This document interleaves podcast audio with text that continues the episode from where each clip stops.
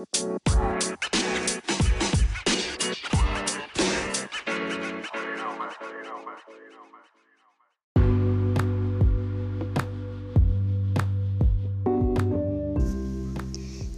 Assalamualaikum warahmatullahi wabarakatuh. Hari ini kita ketemu lagi di mata pelajaran Al-Quran kelas 6 Hari ini kita akan masuk pada materi keutamaan Al-Quran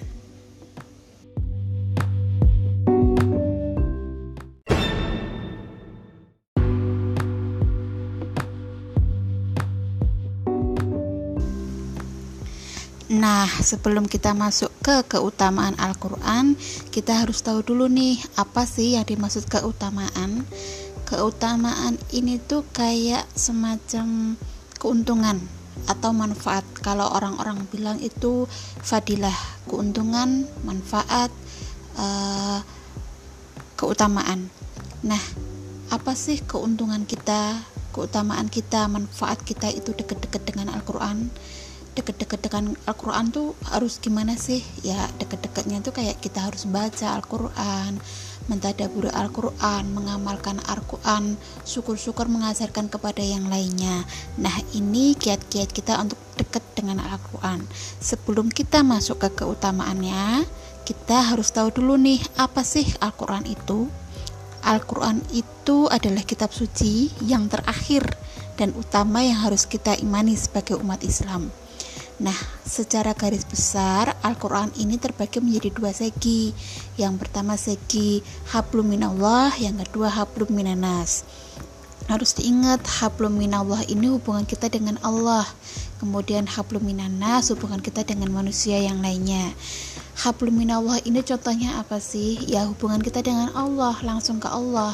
Contohnya kayak puasa sholat zakat haji. Nah itu urusan kita langsung ke Allah. Pahalanya pun juga langsung untuk kita bukan untuk yang lain. Kemudian kalau hablum minanas ini hubungan kita dengan manusia yang lainnya. Seperti saat kita bergaul dengan yang lain itu ada aturannya kemudian saat kita jual beli pun ada aturannya. Semua ini diatur di dalam Al-Quran. Karena karena Al-Quran ini adalah pedoman dan petunjuk semua pedoman dan semua petunjuk yang mengatur semua kehidupan kita sebagai umat muslim. Nah uh, kita tahu bahwa membaca Al-Quran ini adalah salah satu ibadah, salah satu kiat kita untuk bisa dekat dengan Allah. Dan ibadah yang utama dan dicintai oleh Allah. Hukumnya membaca dengan ilmu yang benar itu wajib, wajibnya itu bukan hanya untuk saat bukan hanya untuk kelompok tapi wajib ain buat setiap individu. Wajib harus membaca dengan uh, tajwid yang benar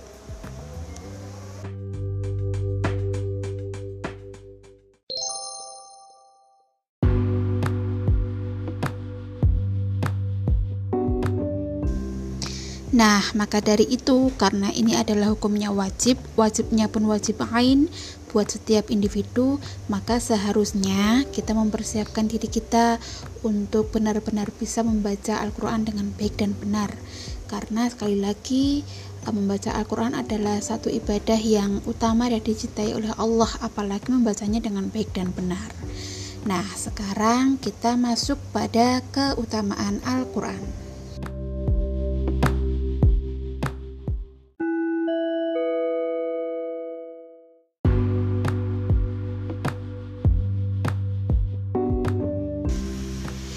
Nah, kali ini kita akan membahas tentang beberapa keutamaan Al-Quran. Uh, yang pertama, salah satunya adalah mendapatkan ketenangan jiwa dan hati, sebagaimana yang disebutkan, yang dikatakan, yang, yang disabdakan Allah dalam surat Al-Isra ayat 82. Dan kami turunkan dari Al-Quran sesuatu yang menjadi penawar dan rahmat bagi orang yang beriman. Sedangkan bagi orang yang zalim, Al-Quran hanya akan menambah kerugian. Nah, e, di sini disebutkan bahwa Al-Quran ini menjadi penawar dan rahmat, kayak e, kayak obat gitulah. Kalau Bu Eni, Bu Eni sendiri ya e, beberapa kali, bukan beberapa kali sih, bahkan sering ini menjadi obat buat Bu Eni. Bu Eni bisa menitik, bisa nitik sendiri kalau Bu Eni lagi sedih kalau Bu Eni lagi pikirannya kalut Bu Eni bad mood Bu Eni pikirannya jelek ke orang Bu Eni hatinya lagi nggak baik Bu Eni seringnya ngasih obatnya ke, ke diri sendiri itu uh, dengan mendengarkan murotal. Bu Eni setel murotal Bu Eni rebahan. Udah itu nanti rasanya di hati agak mendingan. Pikirannya nggak pikirannya ya masih mikir masih mikir buruk tapi nggak yang seburuk yang di awal pikirannya jadi lebih tentram lebih tenang. Artinya enak gitu. Nah ini buat ini menjadi buat Bu ini menjadi bukti dari dari firman Allah yang tadi di surat Al-Isra ayat 82 tadi. Dan di surat yang di surat yang lain juga disebutkan di surat Ar-Ra'd ayat 28 uh, surat 13 ayat 28 disebutkan juga bahwa orang-orang beriman dan hati mereka menjadi tentram dengan mengingat Allah. Ingatlah, hanya dengan mengingat Allah, hati menjadi tentram. Nah, mengingat Allah itu kan banyak caranya, banyak medianya. Mengingat Allah bisa dengan kita berzikir, berdoa, bersolawat, sholat, puasa itu banyak sekali media kita untuk mengingat Allah. Salah satunya yaitu tadi kita uh, sering-sering mendengar murotal, membaca Al-Quran itu juga media untuk mengingat Allah.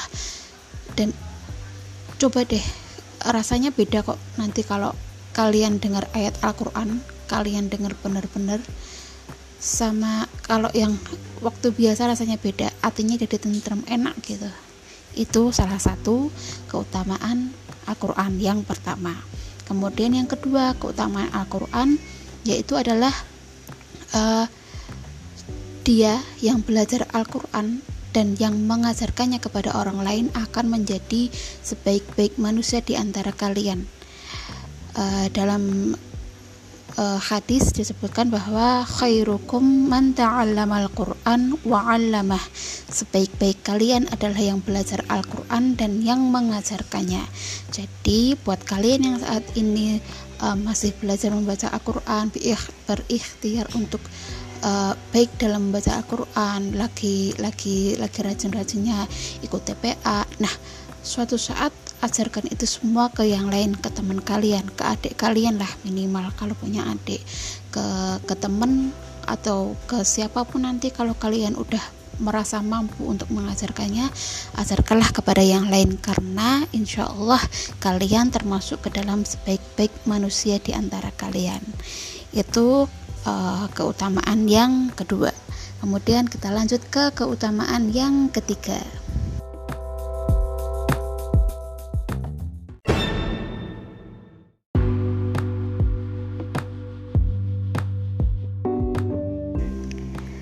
Keutamaan yang ketiga adalah Al-Quran akan memberi syafaat di hari kiamat.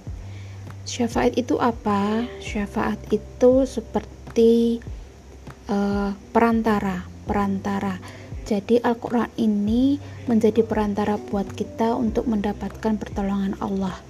Uh, Al-Quran memohon kepada Allah untuk memberi pertolongan kepada kita. Nah, uh, kalau kalau di anak muda itu uh, syafaat itu uh, seperti mak comblang. Jadi uh, uh, Al-Quran itu memohon kepada Allah untuk mencintai kita memberi pertolongan kepada kita. Uh, disebutkan di dalam hadis bacalah Al-Quran karena ia akan datang memberi syafaat kepada para pembacanya di hari kiamat nanti kepada para pembacanya.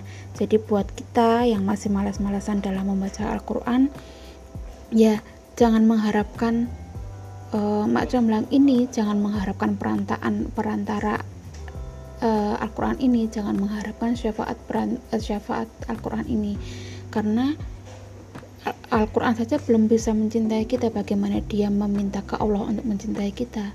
Jadi untuk mendapat untuk mendapatkan syafaat ini ya buat Al-Quran dulu cinta ke kita baru Al-Quran akan memohon uh, cinta, memohon pertolongan kepada Allah untuk mencintai kita juga, untuk menolong kita juga. Itu keutamaan yang ketiga. Al-Quran akan menjadi syafaat di hari kiamat. Kemudian, keutamaan yang keempat adalah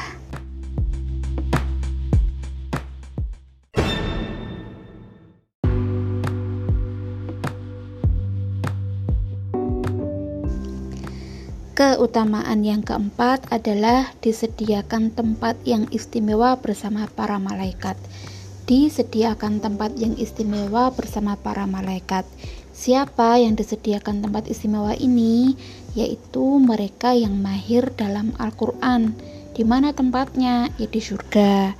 Jadi, mereka yang mahir dalam Al-Quran ini nanti akan mendapatkan tempat yang istimewa bersama para malaikat di surga bersama para malaikat di surga bersama orang bersama makhluk mulianya Allah di surganya Allah. Masya Allah.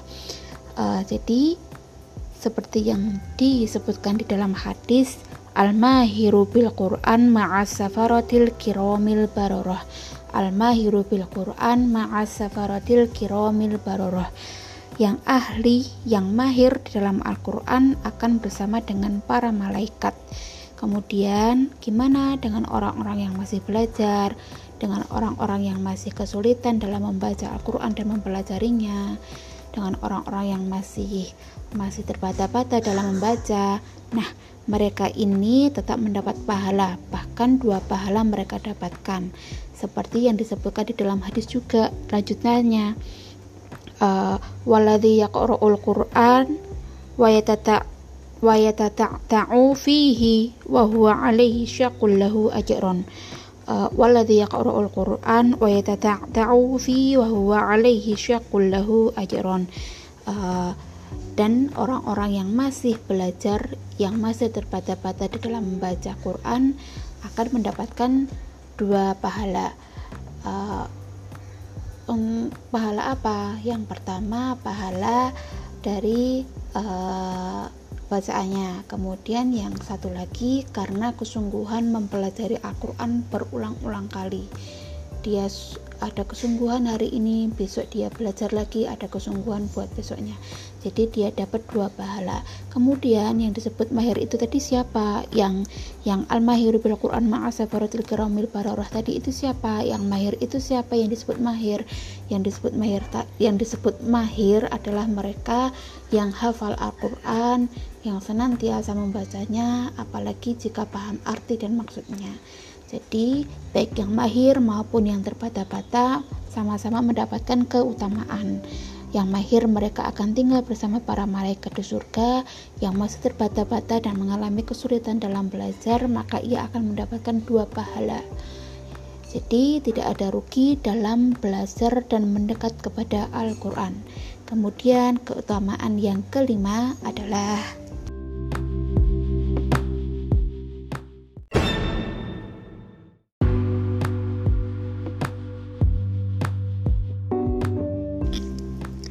keutamaan yang kelima adalah mendapatkan pahala yang berlipat ganda. Uh, kok berlipat ganda? Ya, karena jebole jebulnya karena uh, saat kita membaca satu huruf di dalam Al-Qur'an ternyata kita kita mendapatkan 10 kebaikan. Kok 10? Iya, seperti yang disebutkan di dalam hadis bahwa Rasulullah bersabda, Man qara'a harfan min kitabillahi falahu bihi hasanah. Man qara'a harfan min kitabillahi barang siapa yang membaca satu huruf dari kitab Allah falahu bihi hasanah baginya satu kebaikan. Wal hasanatu bi'ashri amsalihah dan satu kebaikan dilipat gandakan menjadi sepuluh kebaikan semisalnya. Jadi uh, satu huruf tadi kita mendapat satu kebaikan satu kebaikan masih dilipat gandakan menjadi 10 kebaikan. Satu kali 10 10 berarti satu huruf kita mendapat 10 kebaikan. Kemudian ada terusannya lagi. La aku lu alif lamim harfun. Aku tidak mengatakan alif lamim itu satu huruf. Walakin alifun harfun walamun harfun wamimun harfun tetapi alif itu satu huruf, lam itu satu huruf, dan mim itu satu huruf. Alif, lam, mim berarti ada tiga huruf. Alif satu huruf, lam satu huruf, mim satu huruf. Berarti ada tiga huruf. Tiga huruf ini berarti kita mendapatkan 30 kebaikan. Itu baru alif lam mim. Alif lam mim kita mendapatkan 30 kebaikan. belum nanti misal kita membaca Al-Fatihah Bismillahirrahmanirrahim Bismillah. Bismillah itu ada itu saja sudah beberapa huruf. Beberapa huruf dikalikan 10 wow Masya Allah. Nah itu tadi beberapa keutamaan uh, dari Al-Quran. Perlu diingat bahwa semua itu keutamaan-keutamaan yang sudah kita uh, sudah kita pahami tadi bukan bukan janji manis, bukan kabar burung, bukan hoax, bukan mitos. Uh, itu semua tadi janji Allah sebagaimana yang disebutkan di dalam hadis, sebagaimana yang disebutkan di dalam Al-Qur'an bahwa eh, mereka-mereka uh, yang mau mendekat dengan Al-Qur'an akan mendapatkan beberapa keutamaan itu tadi. Jadi jangan ragu, jangan uh, jangan jangan ragu jangan ih mosok sih ih mosok sih. Nah keraguan itu datangnya dari syaitan makanya kita harus mengimani janji Allah. Kita harus percaya bahwa ini memang uh, seperti yang dijanjikan Allah. Sebagaimana yang disebutkan dalam surat Fatir ayat 5 wahai manusia sesungguhnya janji Allah itu benar. Maka Janganlah kehidupan dunia memperdayakan kamu. Janganlah kehidupan dunia memperdayakan, memperdayakan itu menipu, kayak nyurangi. Janganlah kehidupan dunia memperdayakan kamu dan janganlah setan yang pandai menipu itu memperdayakan kamu tentang Allah. Jadi, kalau ada keraguan kita tentang janji-janji Allah tentang keutamaan dari Al-Quran tadi, kok kita ragu, berarti itu datangnya dari setan seperti itu semoga uh, keutamaan-keutamaan dari Al-Quran tadi membuat kita uh, termotivasi untuk lebih dekat lagi dengan Al-Quran lebih uh, lebih lebih lebih meletakkan Al-Quran itu di dalam hati kita. Itu semoga bisa diambil manfaatnya untuk kita semua. Terima kasih. Assalamualaikum warahmatullahi wabarakatuh